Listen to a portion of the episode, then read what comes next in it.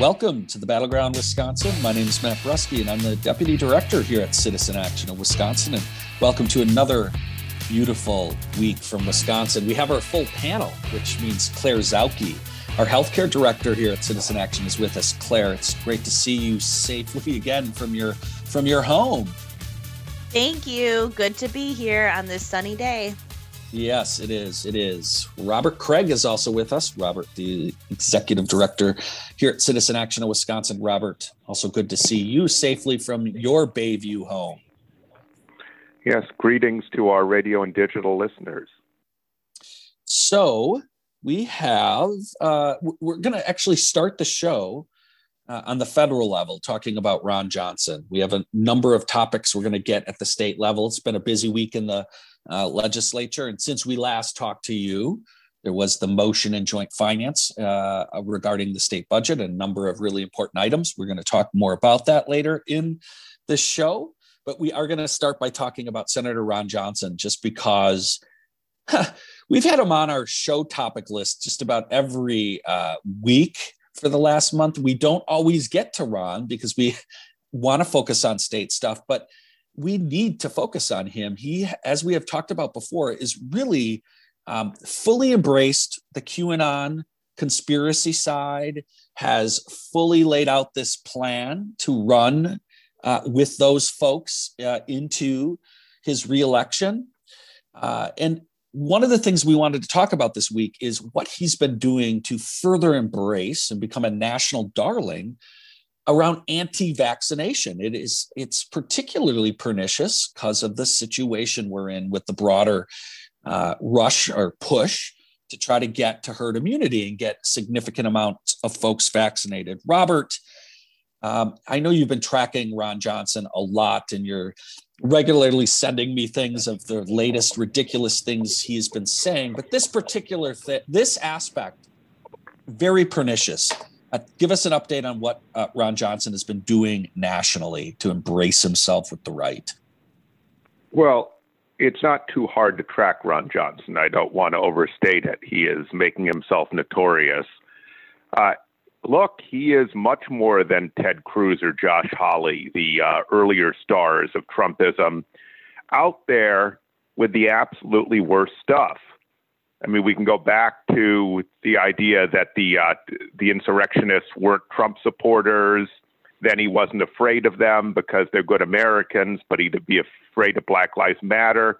If they'd sacked the Capitol, if uh, Trump had won, like it's not only the racism of that, it's also the fact that Black Lives Matter has never done anything remotely like that. This is a right wing nationalist and insurrectionist thing.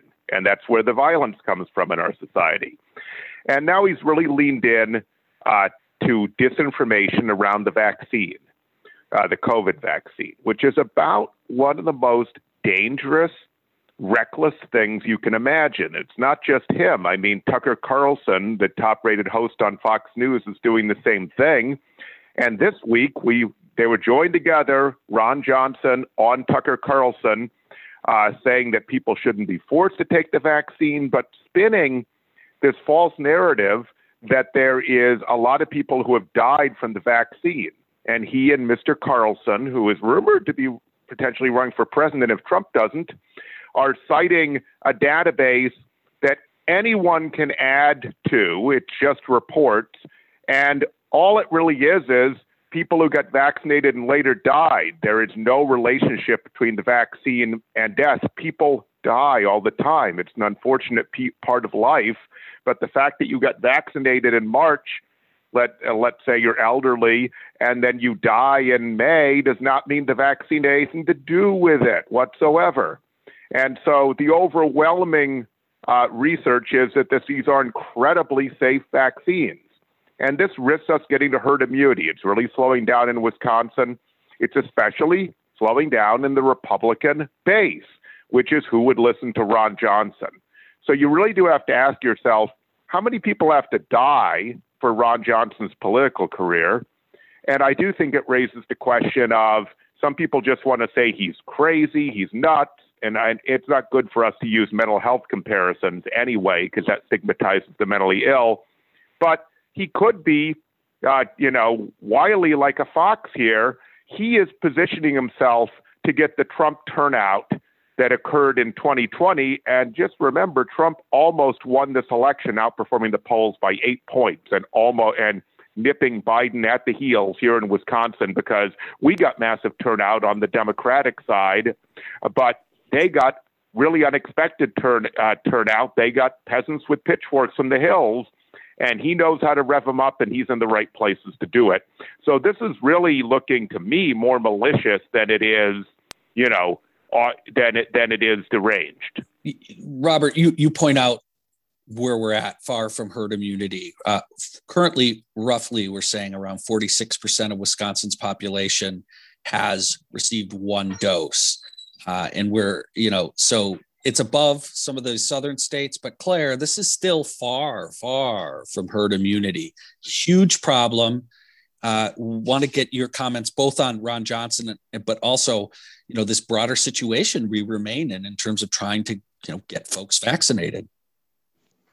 Ron johnson's comments as robert laid out um, fall into this category that I really despise of fear mongering comments that are really anti science, but veiled in sort of fake science, uh, right? And so and so they sound like they could be plausible, right? Like he says this thing about, well, it's going to cause your immune system to react in this way, and, right. And if you don't think about it, or you don't know anything about science, or you're primed to believe everything that somebody like Ron Johnson says um, you could you could think like oh this has sort of the veil of the you know it smacks of being scientific right? And, and but when in fact it, it's just completely um, false and not based in science. And um, you know they talk about fake news all the time but this is fake science.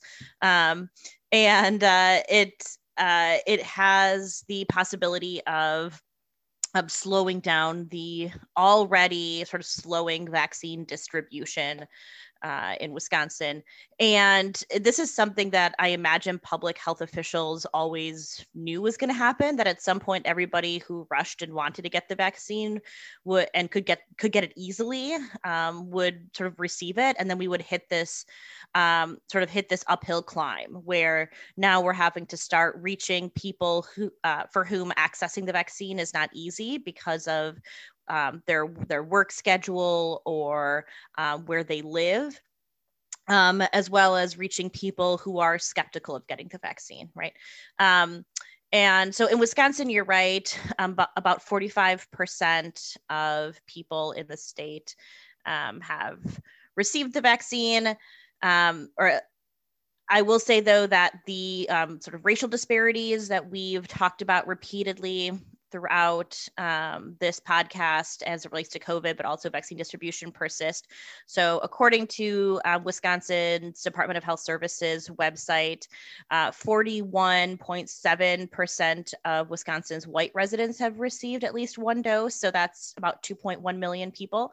Um, but only 21.1% of Wisconsin's black residents have received uh, one dose, which is about 90,600 people. Um, so so you see, um, and, and I say this to, to sort of get at my point that um, we have work to do to start having the important like one-on-one conversations um, that will move people who are skeptical of getting the vaccine to get it but we also have work to do to try to get the vaccine into the arms of people who um, might just be having a challenging time finding a vaccine or finding the time off of work um, or someone to help them identify how to get the vaccine but might but want it right? Um, and and sort of fighting the institutional barriers that that exist. I was just going to say one little quick thing before you go matt and that is the facticity of it the fake science of it that is a characteristic of conspiracy rhetoric generally. If you go back to the 18th century, early 19th century, even, they have all these seeming facts. That's what makes them plausible. So this fits into, you know, the mode of, you know, anti-Masonic conspiracy, anti-Catholic conspiracy, every other crazy conspiracy, the Protocols of the Elders of Zion. You don't necessarily know all of those audience, but there, this is he's in a long line of conspiracy theorists using sleazy, destructive conspiracies for their own benefit. Yeah, you know, Claire, one of the things that I was struck by when you were talking about, you know, sort of the, I, I see it as two problems. One is just folks who would get it if we could get access to them, right, and, and make it accessible to them. The other is this block of folks who, you know, just don't want to do it right now or haven't or afraid or a number of other reasons. And, it, and this is certainly the crowd Ron Johnson is playing to or stoking, right? And certainly not helping. I just want to say I'm struck by we talk a lot about our, you know, about our field program that we're doing that involves a lot of empathetic listening. We call it a deep canvas. And I really think uh, there's a lot to be learned from that model for where we need to go. I mean, I would say as progressives and the kinds of conversations we need to have with others um, to get us to herd immunity because this isn't like a, winning a political fight. This is like winning a fight for our life and it's really going to be through personal relationships and connections and conversations with these folks parents talking to their kids kids talking to their parents and relations tough conversations empathetic conversations to get folks vaccinated. We got to go. We're we're past the break. When we come back we're going to talk more. You're listening to the battleground wisconsin where citizen action you can find us at citizenactionwi.org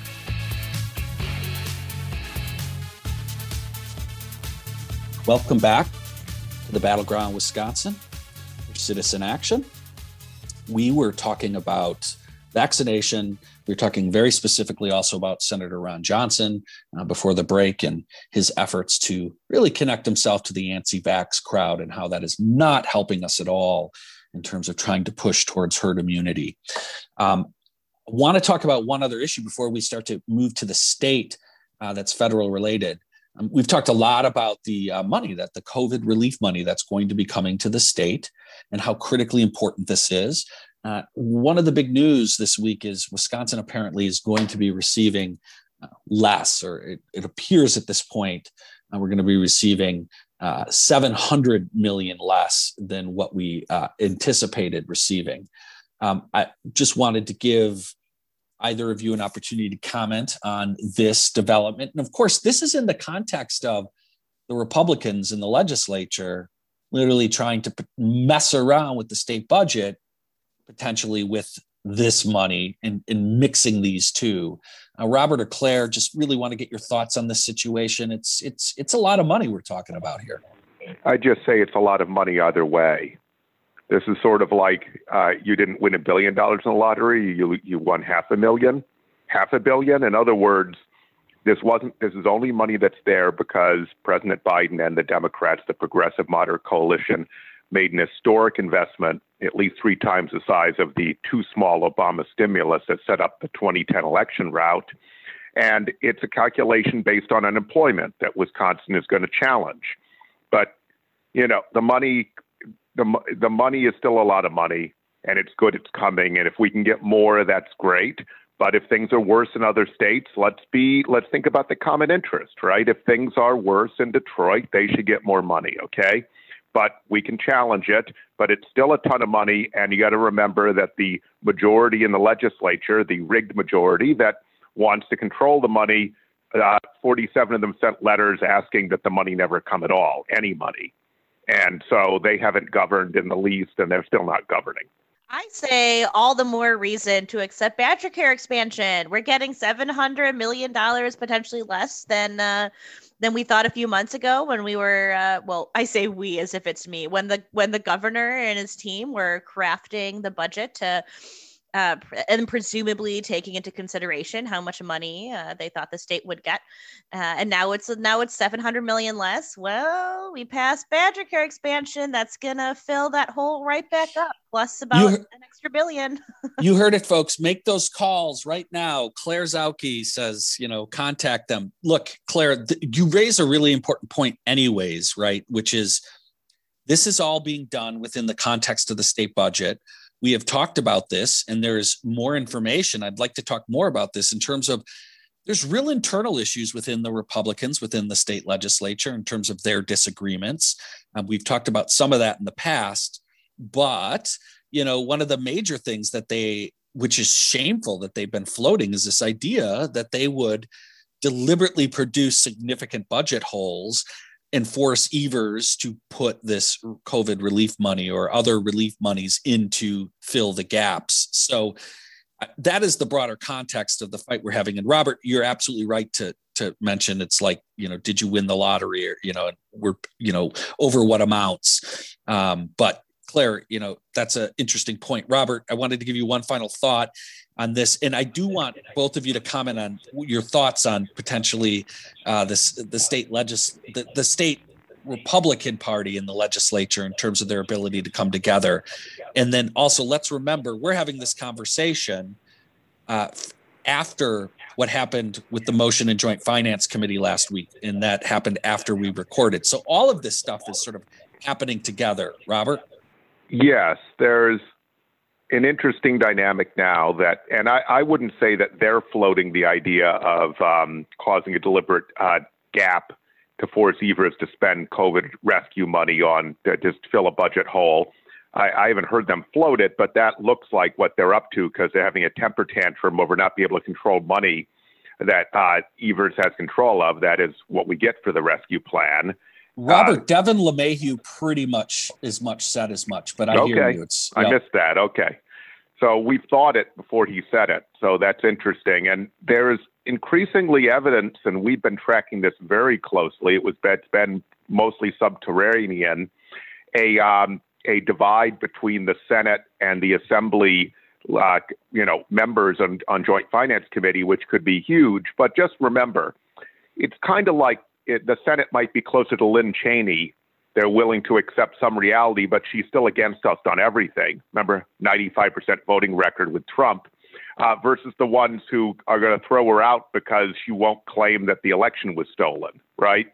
And so I don't know if it leads to good public policy, but we've been tracking carefully. We think there are two to three uh, members of Joint Finance, including the co chair, Howard Marklein, who actually want to take the money. And we think uh, Dale Kooyenga from the Milwaukee suburbs and we think maybe uh, uh, Felzkowski from the uh, Merrill and, and, and surrounds area, but that's a little less certain. Uh, what was interesting when uh, both Claire and I tracked the Joint Finance Committee hearing very closely last week, lost a few IQ points, I'm sure, watching them.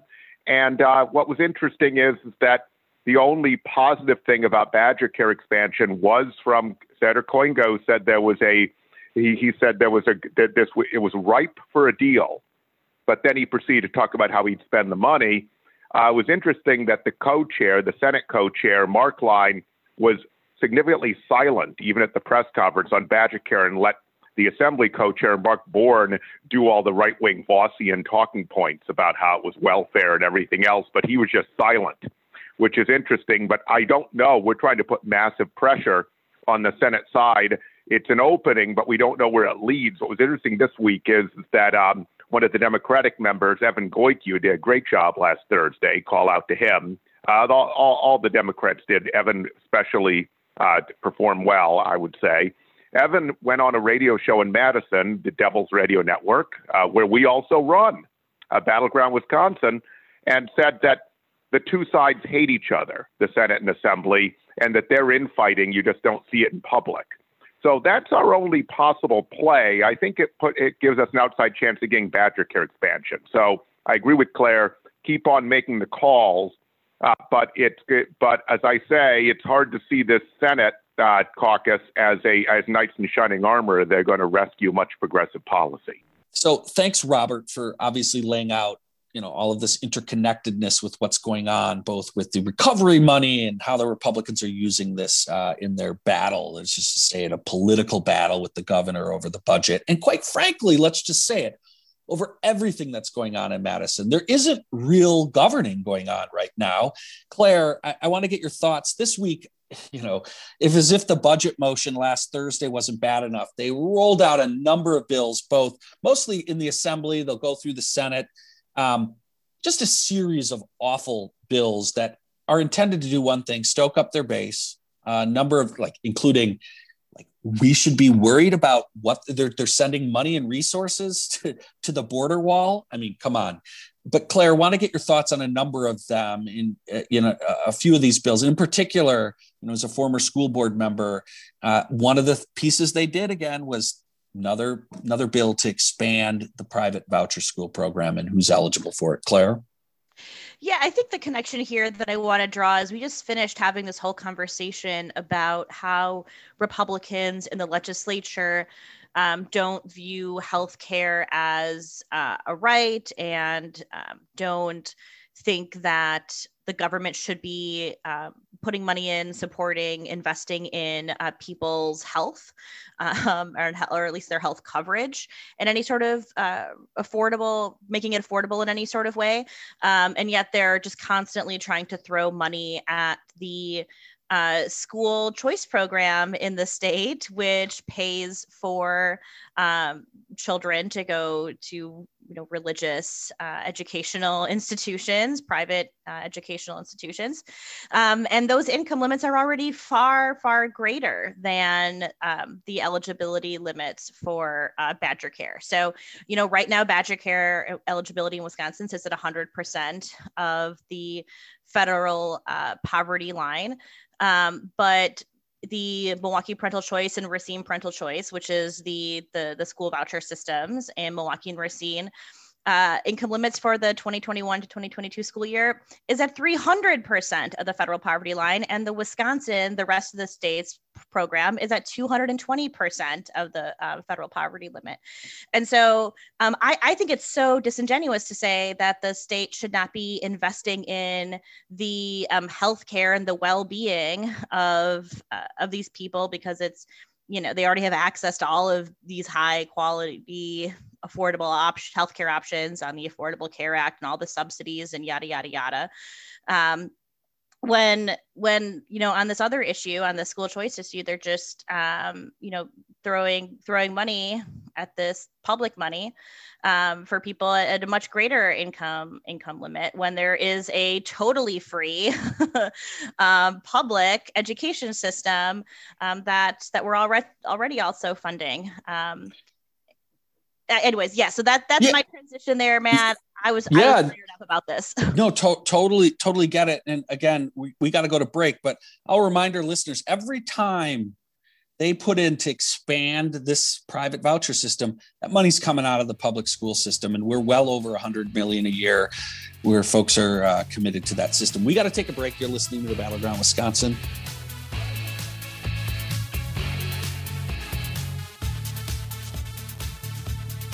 Welcome back to the Battleground Wisconsin. We are talking about what's been going on at the Capitol.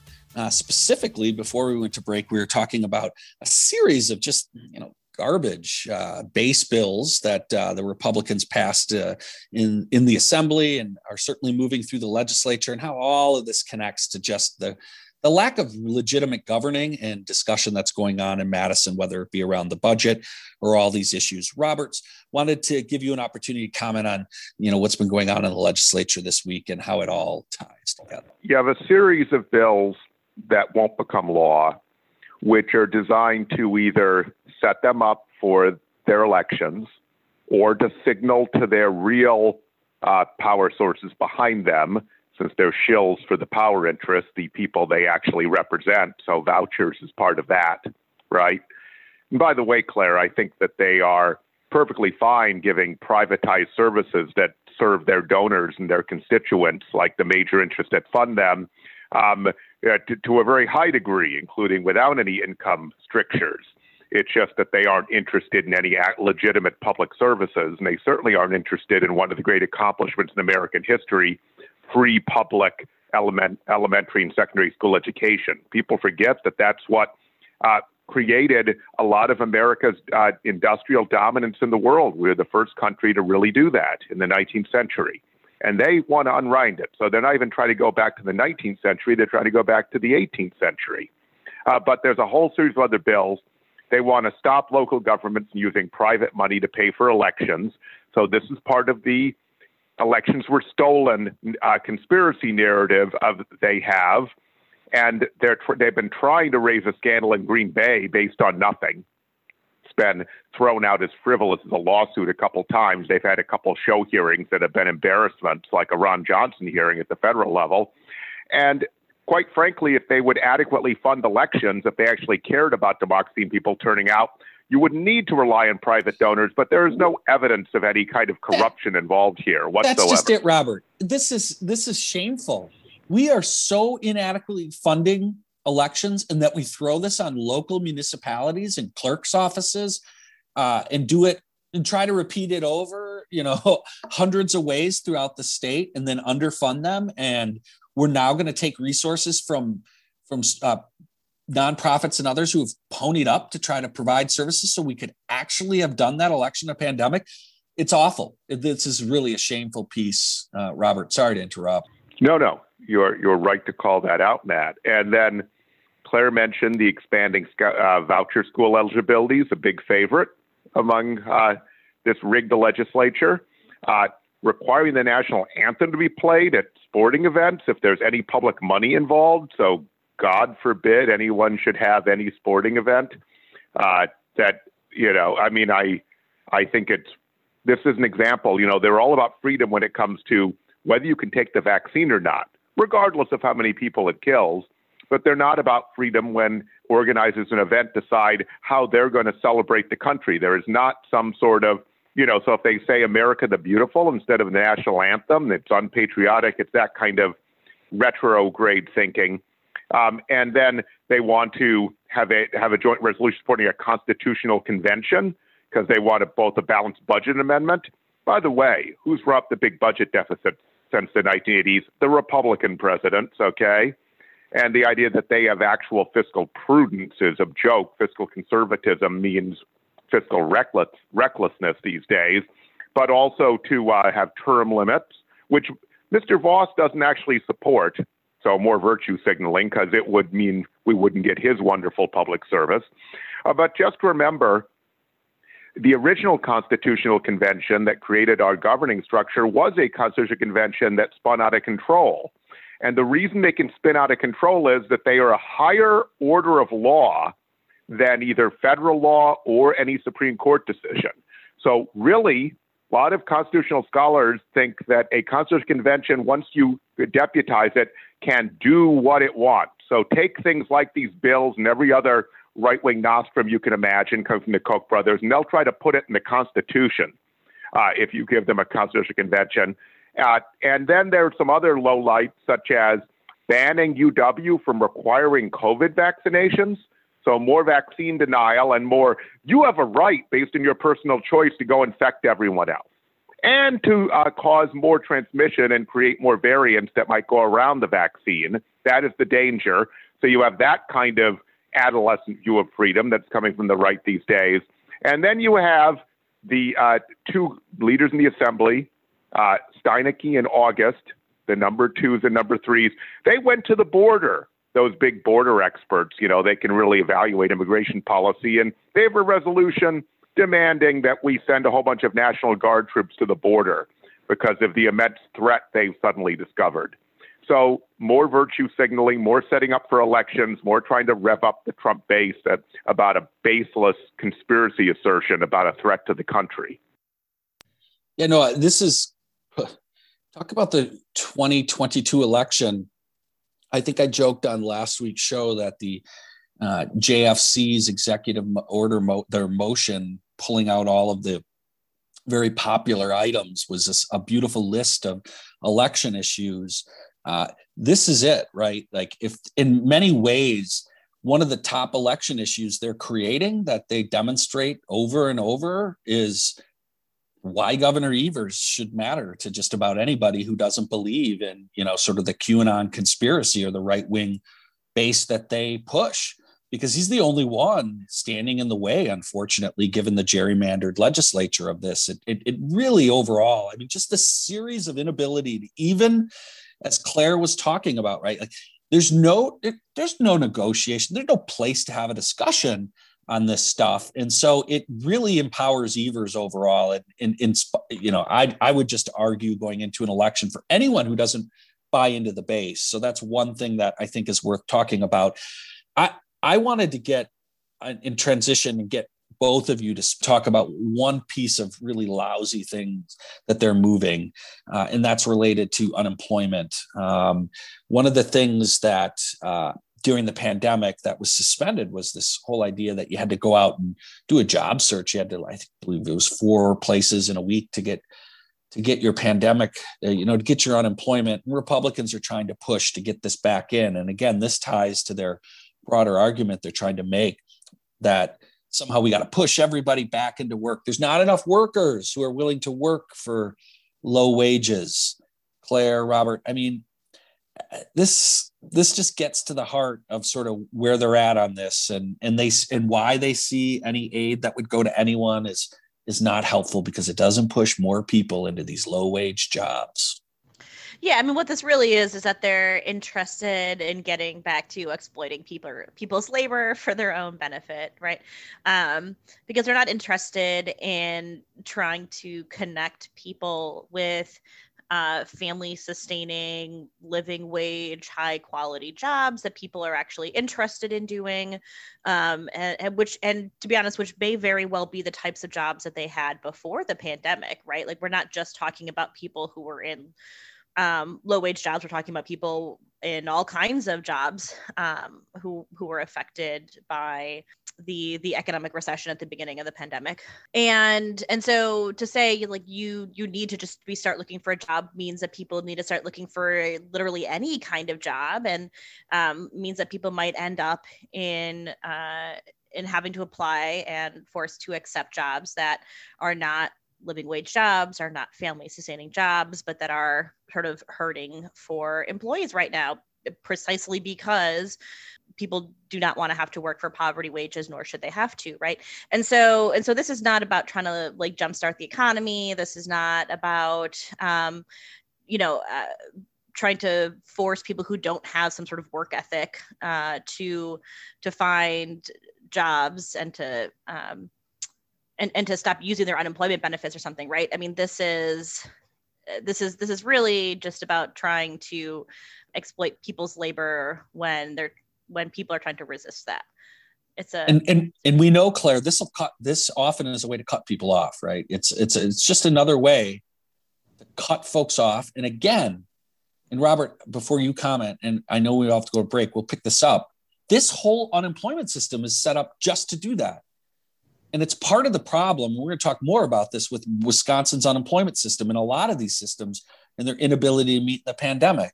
And this is back to that, that this should be a system about punishing and pushing people out as opposed to actually providing support. So it's an excellent point, Claire. Robert, right before we go to break, you got a, a minute. We'll come back. We'll talk more about this uh, after the break. Well, we, we're seeing this as a national trend. Five or six states Republican governors have turned down the federal bonus because they're buying into this idea that comes from the business leaders they listen to that they can't get any workers because people are sitting around unemployment, which is no not evidence based, based on economic data, not even based on how much people want to work at all. I know we'll go we'll say this after the break, but just remember in Europe, they pay to keep you on the employer's payroll. There's expectation we can just lay everyone off and then they're just sitting there ready after a year to come back when you when you could use them. That is the attitude of American business. And I understand small businesses have no choice and might support this, but I just want to say it's tough for a small restaurant. But in Europe, this wouldn't be a problem because your workers would have been collecting you know, their wages waiting for you to be able to reopen and then would have been available. And with that, we got to take our last break. You're listening to the Battleground Wisconsin. We're Citizen Action. You can find us at citizenactionwi.org.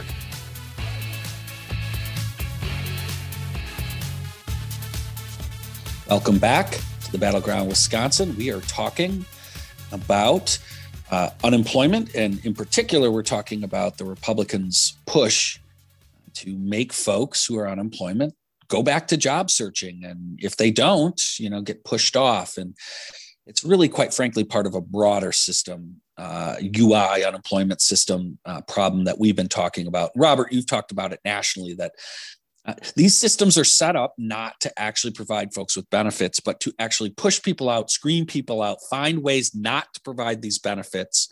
Uh, and it has led to a real bottleneck. And we saw this in Wisconsin uh, just massive amounts of problems last year, both with the IT side of how our Department of Workforce Development implemented is implementing uh, unemployment insurance, but also just the backlog, the amount of staff, the ability to handle that and do it with a system that is completely gridlocked and intended to actually put people through unbelievable constraints. Robert, I know you had more you wanted to say, and then Claire wanted to give your thoughts on this. So we have a report from a, uh, a think tank on the UW campus that has one very right wing economist. There are other colleagues there who, last time he did this with Foxconn, the one economist who said it was a good deal, his own colleagues wrote a counter report a couple months later. Of course, his report got a lot more attention because the Republicans and Walker then used it and said, see, see, see. And so he is saying we just need to privatize partially uh, the, uh, the, the unemployment system in, in Wisconsin. And it's just based on absurd assumptions. Obviously, there are plenty of states and countries that run these systems very effectively, completely with the public sector, with civil servants.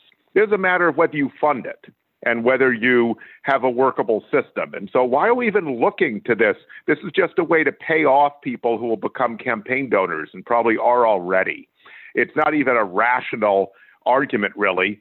They have a 1970s computer system. This is an endemic problem in government because both Democrats and Republicans have been starving government for resources since the 1980s. And quite frankly, including the Doyle and Evers administrations.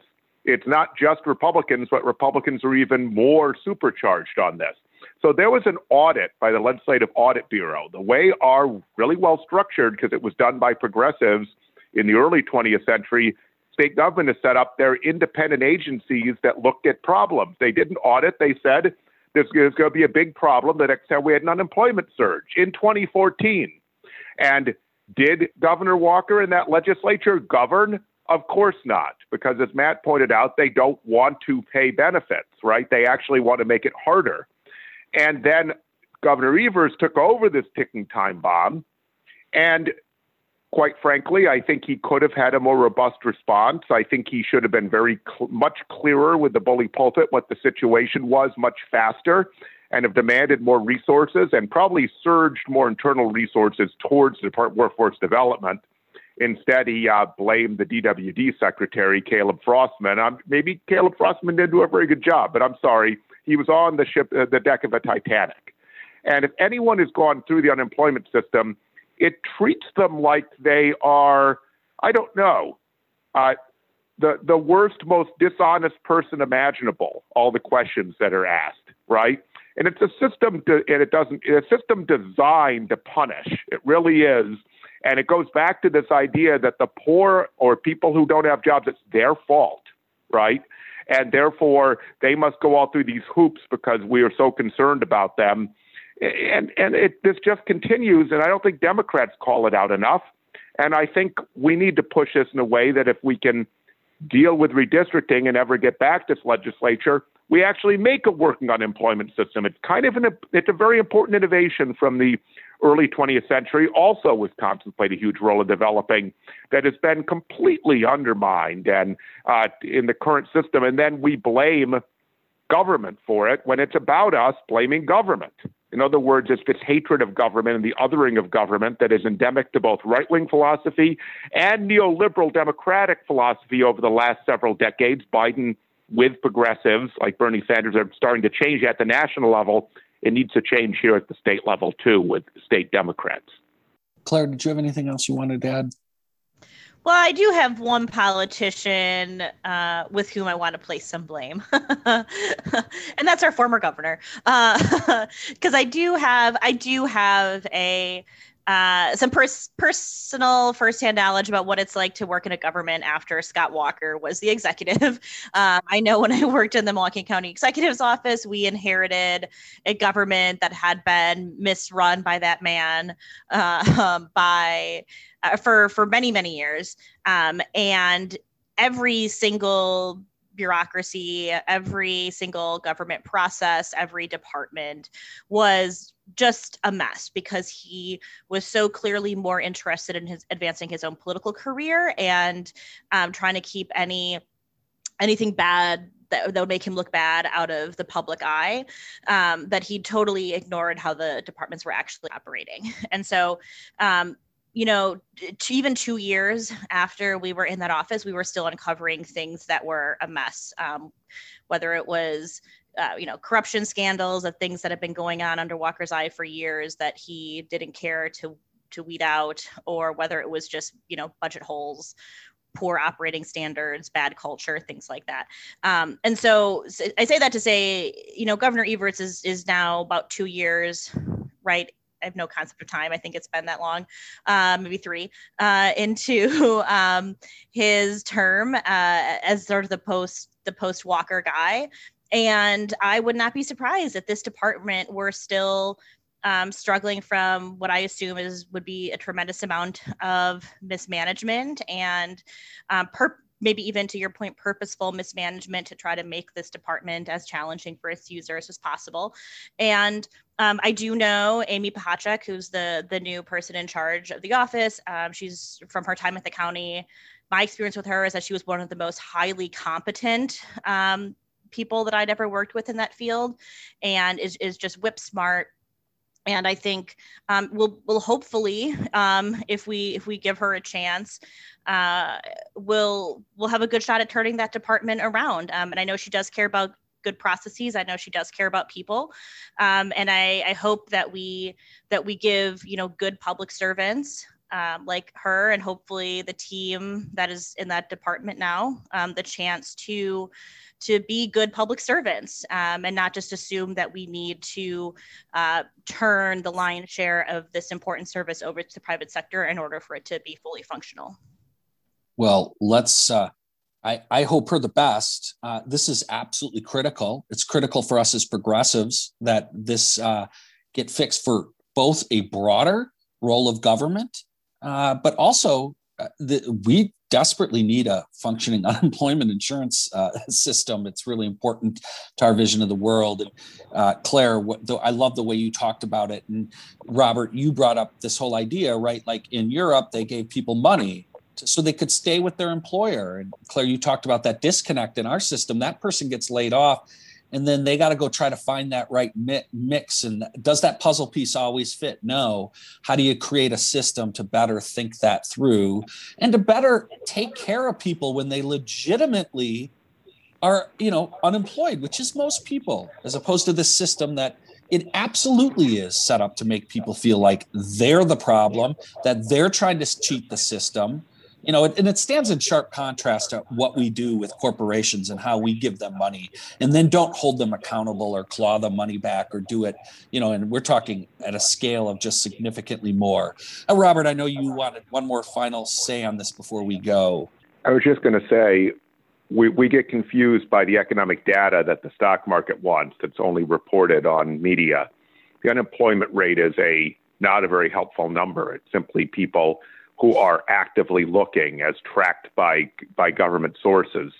There is a huge gap between the number of people who want to work and the number of available jobs, and there has been all along. It's gotten worse because of the depression that was induced by the pandemic for the working class depression. And so you have that. But when we built a lot of Wisconsin in the progressive era, the reason was a real emphasis on public administration. There's a reason Claire went for a master's degree to the La Follette School, right? Because we had a real emphasis on that. We have these great uh, service agencies that became a, a, a uh, model for other states.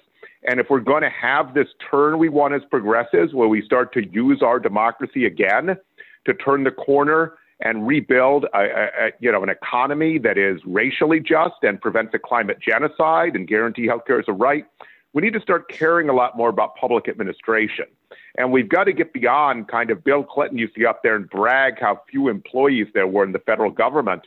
Well, guess what? It meant there was a whole bunch of private contractors with a low road, uh, low road jobs, or a, a few at the top taking all the money.